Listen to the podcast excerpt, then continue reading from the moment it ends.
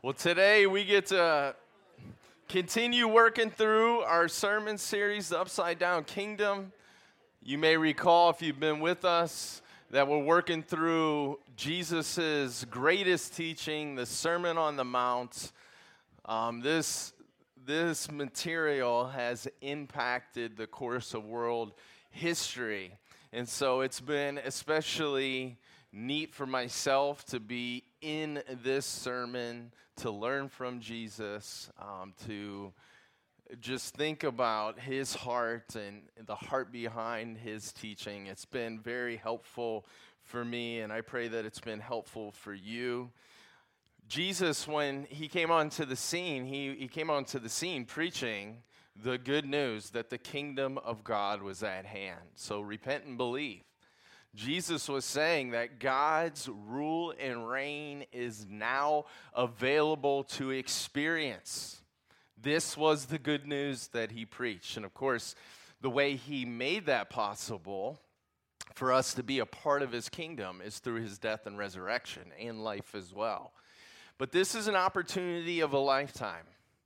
Come be a part of my kingdom, have my transforming power transforming you from the inside out. And be with me for eternity. Have life with me. Come be in, in, in an intimate relationship with me. This is the opportunity of a lifetime. If you have not received this invitation, I can't stress enough that you need to do so. You need to, you need to come to Jesus. Have him for your Lord, have him for your Savior. Um, today, we're going to be looking at how a person that is living in the kingdom, living in the Father's world in the midst of this world, will be transformed, transformed in regard to sexual purity. And it's a teaching that we desperately need. I think all of you would agree that our world is all about sexual lust. Our American culture celebrates two things in particular. One is sex, the other is violence. Think about the TV shows that are on. They almost always involve a great deal of sex and violence. So we live in this age of extreme sensuality. Um, some, some people have said that never in the history of the Western world, since the time of Greek and Roman paganism, has the state of marriage and sexual morality been so low. Sex sells. Everywhere you turn, sexual lust is being encouraged. Advertisements are full of it.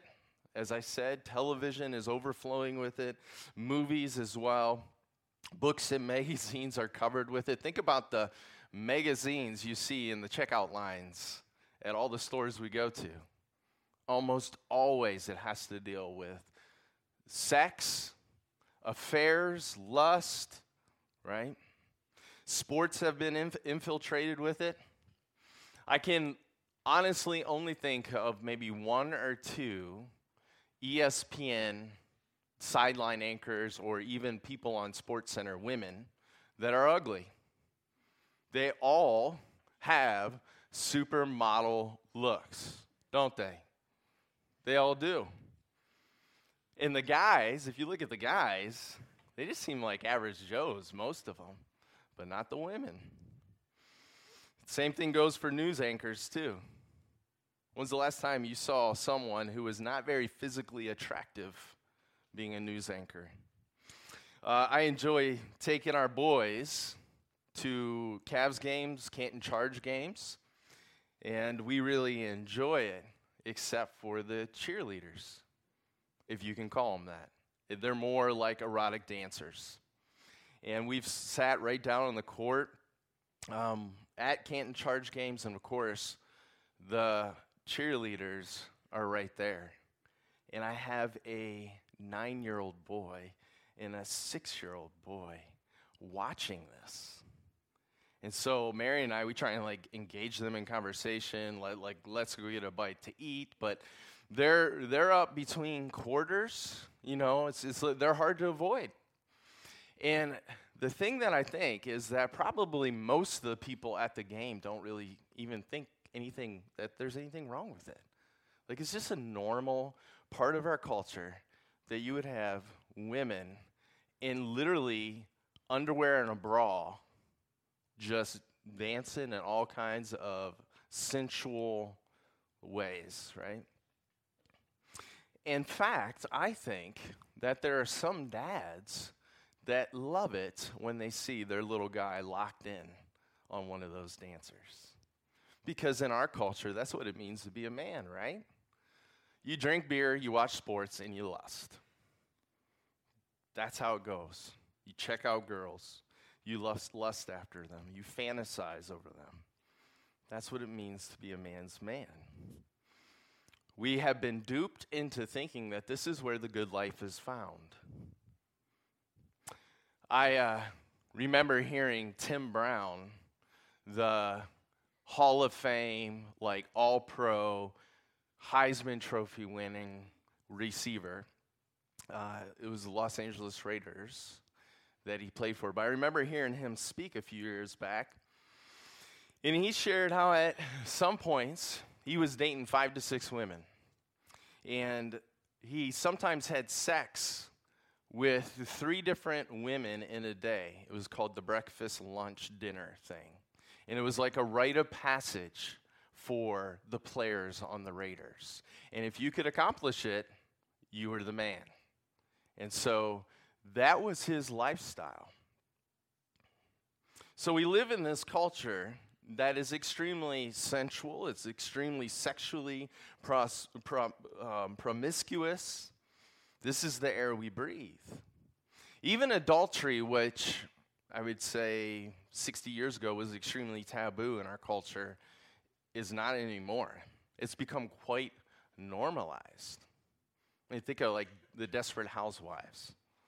I can, I can officially say I've never watched an episode, but I did read the Wikipedia information on the show. And it's about affairs, it's about cheating, it's about all that stuff. Again, this is there we breathe. What did Jesus have to say about sexual purity? And notice, too, I got everybody's attention. I knew that if I were to preach on sex, there wouldn't be too many people sleeping today. Think about that. Why is it? Why is that? Why is it? Pray with me. Lord Jesus, we are so grateful for you. We are so grateful for your grace. We can boldly come to you in this area that many of us fail in knowing that you're not going to reject us, you're not going to shame us. You want to help us, you want to transform us. And because you've paid the penalty for these sins on the cross, there's no wrath for us, just grace, just love, just your transforming power. Lord, I pray that as we look at a section of your Sermon on the Mount, that you would teach us.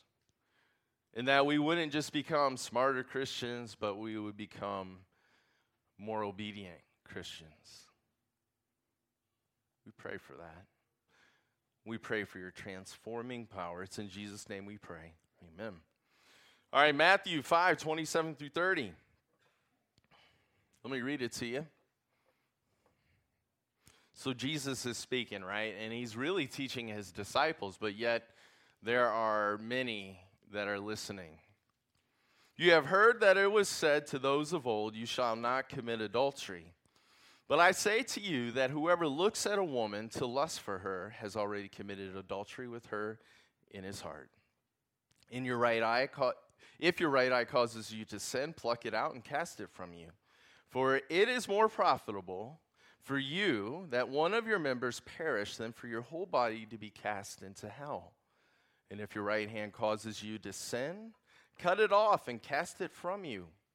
For it is more profitable for you that one of your members perish than for your whole body to be cast into hell.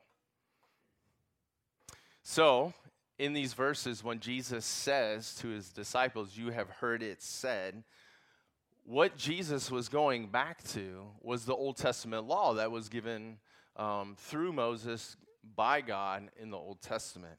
And one of the Ten Commandments was, You shall not commit adultery, right? So, what Jesus is doing here is he's affirming that commandment, just like he affirmed last time I preached, which was that last Sunday. Seems like it, like five years ago. Um, he he said, "You shall not commit murder." Right? Like, so Jesus is affirming these commandments. They're still good ideas, right? He's not negating that. It's still good and righteous to refrain from committing adultery. No married person should have sexual relations with anyone other than their spouse, and no person should have sexual relations with someone that is married. Doing so would not allow you to live under the good, life giving rule of God. There is nothing good about adultery. There is nothing good about having an affair. Nothing good about it. In fact, it's one of the most difficult things for a person to experience. The shock, the hurt, the anger is often overwhelming for the person that has been sinned against. And then the ripple effects of such a relationship are so wide and they are so deep. Some of you have experienced this personally. Some of you know of people that have engaged in this and have seen the devastation it brings. It's no wonder that God said, You shall not commit adultery. God is not the fun police. He knows where the good life is found, and He wants you to experience the most joy, the most pleasure, the most happiness, and that's why He has these commands. Jesus, in our passage today, he gives us a window into God's heart when he gave this command, which, by the way, the Jewish religious leaders totally misunderstood in Jesus' day. God's heart behind this command. You see, the Jewish religious leaders thought that they were good, that they were in right relationship with other people, so long as they abstained from committing physical adultery. They were sexually pure if they just stayed away from that. But Jesus is saying here in our passage, not so fast. Mm-mm. I say to you, whoever looks at a woman to lust for her has already committed adultery with her in his heart. Jesus, he's not given a new law here. He's, that's not what he's doing. What he's doing is helping us to see the intent in God's heart when he gave this law. Jesus was showing that God's command not to commit adultery was never meant to be a command that only addressed the body, but it was also meant to address the movements of one's heart. God knew that we could refrain from physical adultery with our body, just like we could refrain from physical murder but in our heart have all kind of murderous thoughts or in our hearts have all kinds of sexually impure lustful thoughts. God is his intent was that you would not commit physical adultery but you would also not commit heart adultery. This is where real abundant life is found. No matter what our world says this is where real abundant life is found So, what is exactly adultery of the heart? So, adultery in our heart takes place when we covet a sexual encounter with a person that God has not given to us. That's adultery in the heart. They can be married, they can be unmarried. Married people are obviously off limits, right? God has not given us that person in marriage unmarried people are off limits because we're still not yet married to them. And God has not yet given us them in marriage. And it's in the marriage relationship. That's the context in which God designed sex to flourish and be such a blessing to those who participate in it.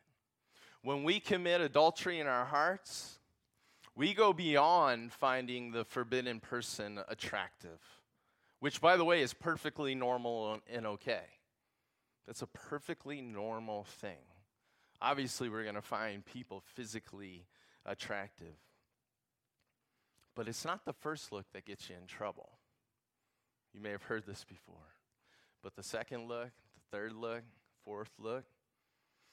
The Greek word behind looks in verse 28, it means to turn your thoughts, it means to direct your minds to a thing, to consider it, to contemplate it, to look at it, to weigh carefully what you're seeing, to examine it. And to lust means to set your heart upon having what you see. So, what Jesus was talking about here is forbidding this studying the contours of the attractive person, imagining and fantasizing about having sexual relations with them. And this was precisely how the religious leaders were committing all sorts of heart adultery. They were refraining from physical adultery, but in their minds and hearts, these, this kind of movie, pornographic movies, were playing in their minds and hearts. And this is how we commit adultery often today, isn't it? This particular form of adultery, heart adultery, is a great temptation for men because we are, are easily sexually stimulated by what we see. Women, more so by touch, by connection, by those sort of things, actions, words, attitudes, but men, by sight. However, I have read that more and more women are struggling with lust from visual stimuli. It's really increased. The amount of women that are consuming uh, pornography has just went through the roof. So we're all capable of sinning in this area. We're all vulnerable in this area. Adultery of the heart is a lot easier to commit, isn't it? We can commit it anywhere, anytime, and without anyone knowing about it. We can commit this sin and still look righteous on the outside. And we lack, it, we lack the built in accountability that other types of sin give us that are more outward and more visible to other people. This is a very easy sin to get hung up in. But we must overcome it because Jesus says if we don't, we will have hell to pay. We will have hell to pay. In fact, Jesus says that the stakes are so high when it comes to sexual purity, both in terms of what we do with our body, but also with our hearts, so critical that he told his audience this in Matthew 5 29 and 30. If your right eye causes you to sin, pluck it out and cast it from you. For it is more profitable for you that one of your members perish than for the whole your whole body to be cast into hell. And if your right hand causes you to sin, cut it off and cast it from you. For it is more profitable for you that one of your members perish than for your whole body to be cast into hell. Wow. Jesus is not beating around the bush, is he? He's not mincing words. Two questions might arise when you read these verses. One is this Is Jesus really commanding people who commit adultery to gouge out their eyes and cut off their hands? And two, do you have to be sexually pure in order to escape hell? Well, let's look at that first question. Is Jesus really calling people who commit heart adultery to mutilate themselves. If that were the case, there would be few people on planet Earth that would have eyes or hands. Right?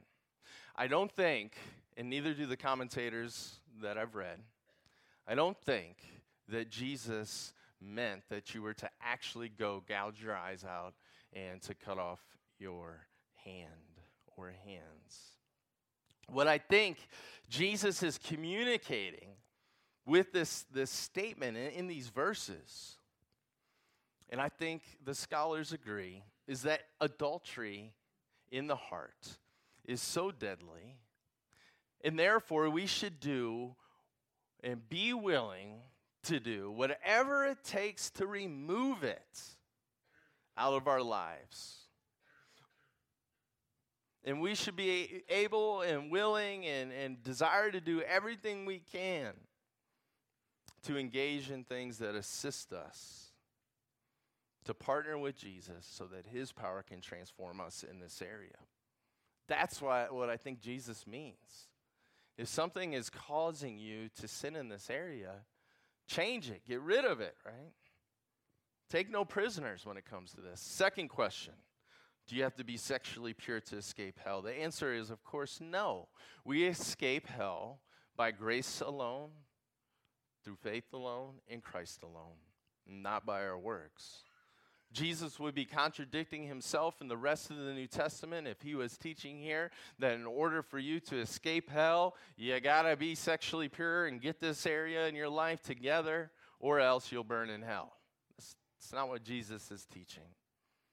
I think what Jesus is teaching here is he's saying that our willingness to see ourselves transformed in this area our willingness to partner with Him so we can have His power transform us from the inside out doesn't earn us acceptance with Him. It proves that we already have it. It proves that we already have it. If we have a desire to be holy and righteous in this area, it proves that we already have received the grace of Christ. You see, a person that is truly connected to Christ by faith alone won't be able to just keep on sinning in this area without guilt, without a desire to see this area in their life cleaned. a person that can commit adultery of the heart without blinking an eye and just is flippant and doesn't care proves that they're not a part of God's kingdom and are destined for hell. They don't the Holy Spirit doesn't allow that. Now, although a person who is truly a child of God and commits adultery of the heart or body if now they don't have to worry about ultimately ending up in hell. But even if you're a child of God and you engage in adultery of the heart or the body, there will still be hellish consequences for you. King David is a case in point, isn't he? His adulterous affair with Bathsheba didn't get him kicked out of the family of God, but he still had to experience some very hellish consequences. His whole family was ripped apart as a result of his decision.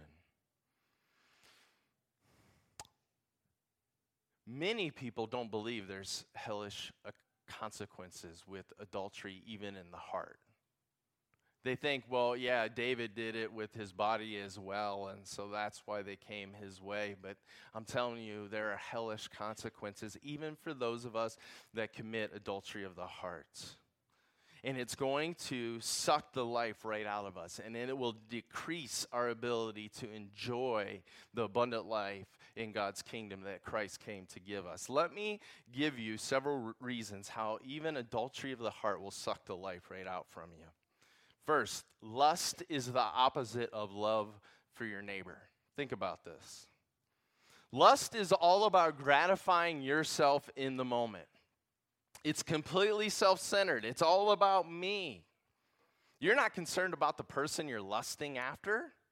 You're not thinking about their welfare. You're not thinking about their needs. You're not thinking about their spouse. You're not thinking about their children or their future spouse or their future children.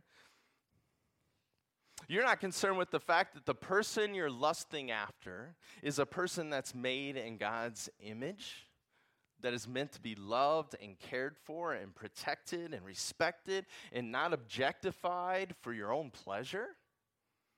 You haven't gotten their consent. Lust is the opposite of love for your neighbor. Lust is the opposite of love because it is self centered. It's all about me. It's all about me gratifying my desires. Secondly, lust is the opposite of loving God. When we lust, we do the same thing that Adam and Eve did in the Garden of Eden with the forbidden fruit. Like Adam and Eve, what we do is we say to God, You're holding out on us, God. You're, you're withholding something from me that is good that I need to have in order to be happy. I don't trust you, God. I know what's best for me. You don't know what's best for me. I'm the master of my own life. I can find happiness apart from you and your commands. How did that work for Adam and Eve? Not very well. Brought a whole bunch of death. The whole cosmos started to unravel. When we put people or things or sexual pleasure on the throne of our hearts instead of God, our life starts to unravel and our intimacy with God is compromised because we're actually cheating on God. That's what we're doing. We're cheating on Him because we are seeking ultimate fulfillment outside of our relationship with Him. That's what Adam and Eve did. They cheated on God.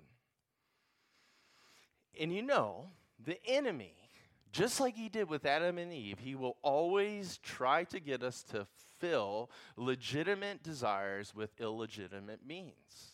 This is what the enemy does. In this case, he will try and get you to fulfill your legitimate desire for sexual pleasure and intimacy and connection with the illegitimate means of adultery of the heart or adultery of the body.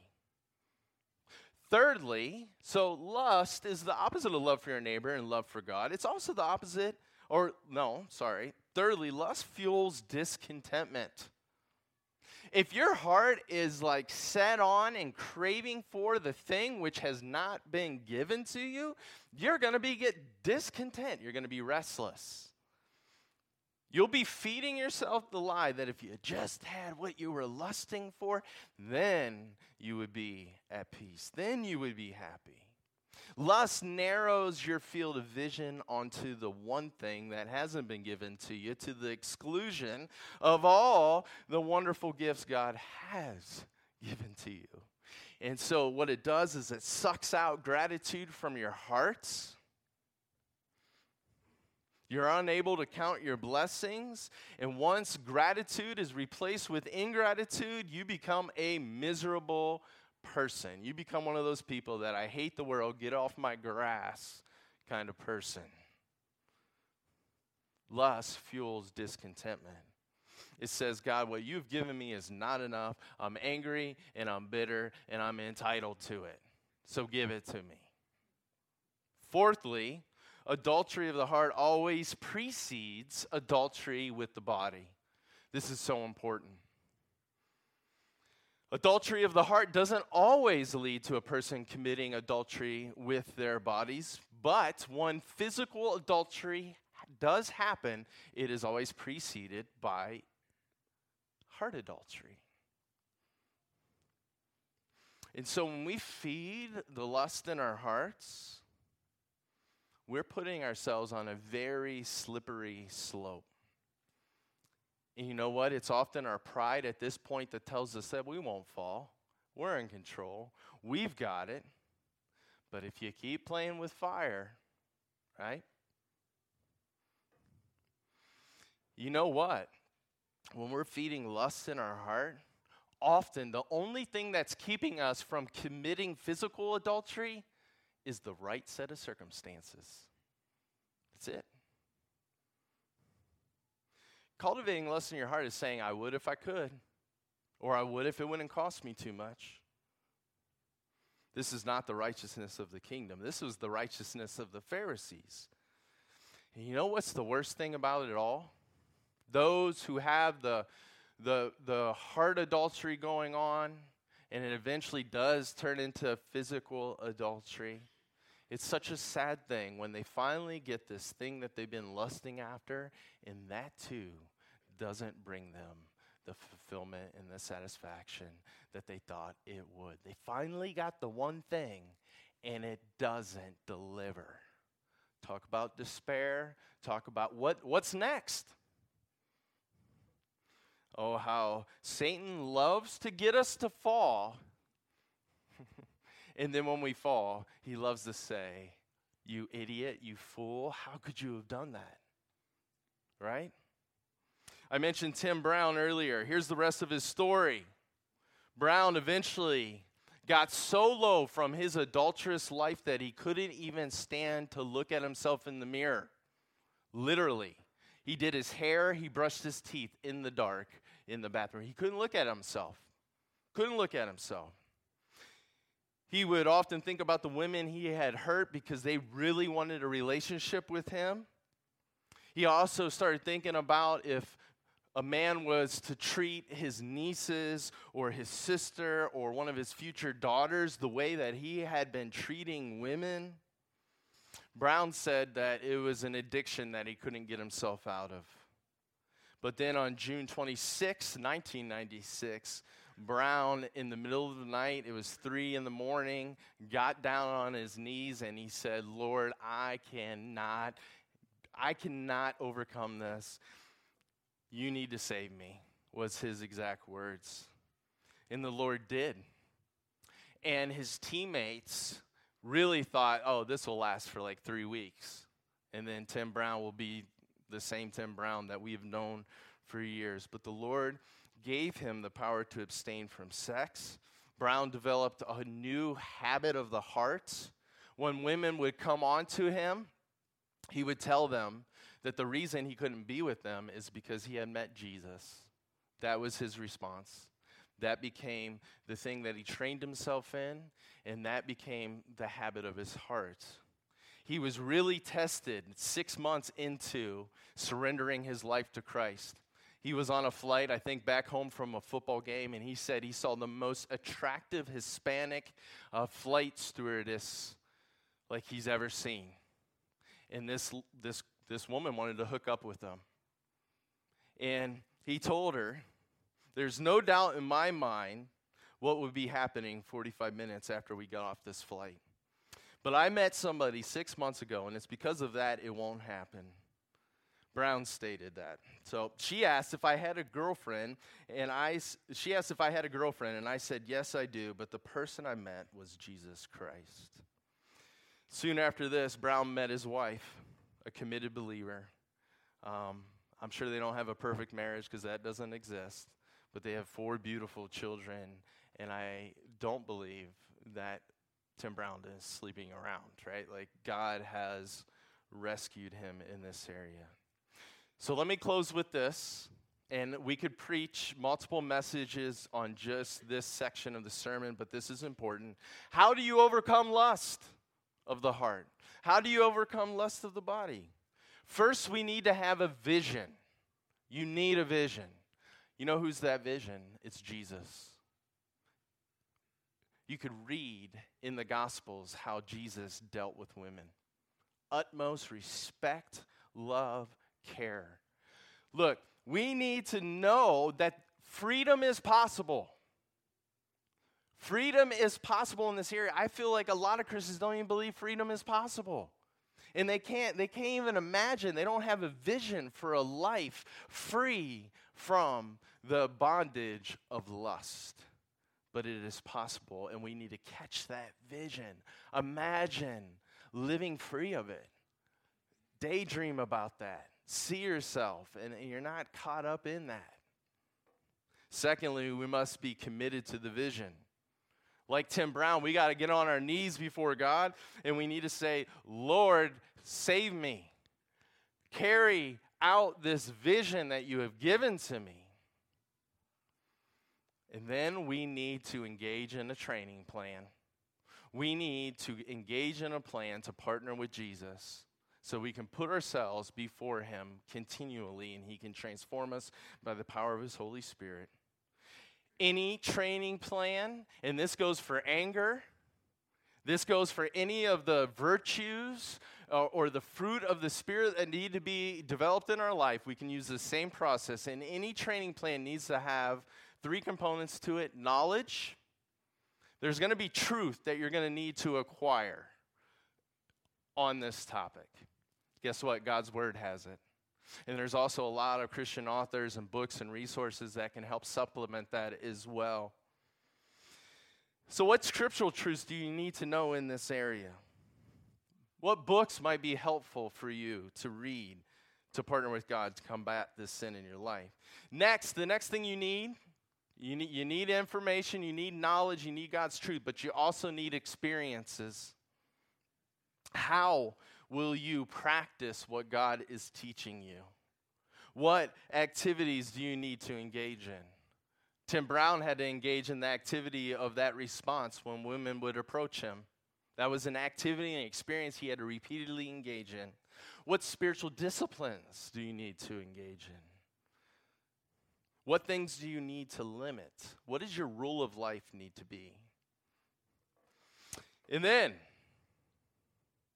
for example, one might be a breath prayer that you uh, uh, habitually start to engage in when you're tempted to lust. Maybe it's a breath prayer from Psalm 63 3. Because your love is better than lust, the eyes of my heart will glorify you. I, I'm not sure what those experiences need to be for you. And then you need community. So you need truth you need, a, you need um, experiences and then you need community. Who's going to be praying for you? Who's going to be your accountability partner? Who's going to support and challenge you? You need to have that. I believe that as we catch God's vision for this area, as we commit to that vision, as we discern a training plan from God that we can engage in, God will transform us. It won't happen automatically, but He will cause us to grow over time. Why?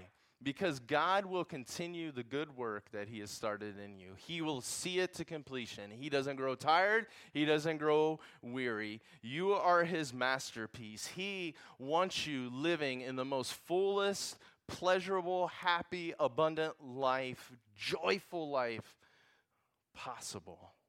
That's what he came to give you. And he has redeemed us for the purpose to conform us into the image of his son, so that Christ would be the firstborn of many brothers who all resemble the glory of the Father. That's why he has redeemed you. Hmm. Let's pray. Lord, Thank you for coming to give us abundant life. Thank you that you made available life in your kingdom, life with you under your good, loving rule that leads to real pleasure, that leads to real satisfaction, that leads to real significance, real security. Lord, I pray that and I want to make the connection as I talk to you and, and, thank you for it that the reason we can come to you with this area of weakness that we have is because of what you have done for us on the cross. Because you were willing to be placed there, because you were willing to bear our sins, because you were willing to pay the penalty for them. We have this opportunity of a lifetime to be in your kingdom, to receive your forgiveness, and to come with you, come to you with all of our baggage, with all of our flaws, with all of our weaknesses. Lord, thank you that we are a new creation in you, that we no longer have to live slaves uh, to sin. We can consider ourselves dead to sin. We no longer have to be under its tyrannical rule. Lord, I pray that if there are people here that are struggling in this area, and I guarantee there are, that they wouldn't be satisfied with continuing to wallow in the mud. That they would come to you, partner with you, that they would uh, engage in the steps that I mentioned so that they can see you transform them. It's in Jesus' name we pray. Amen.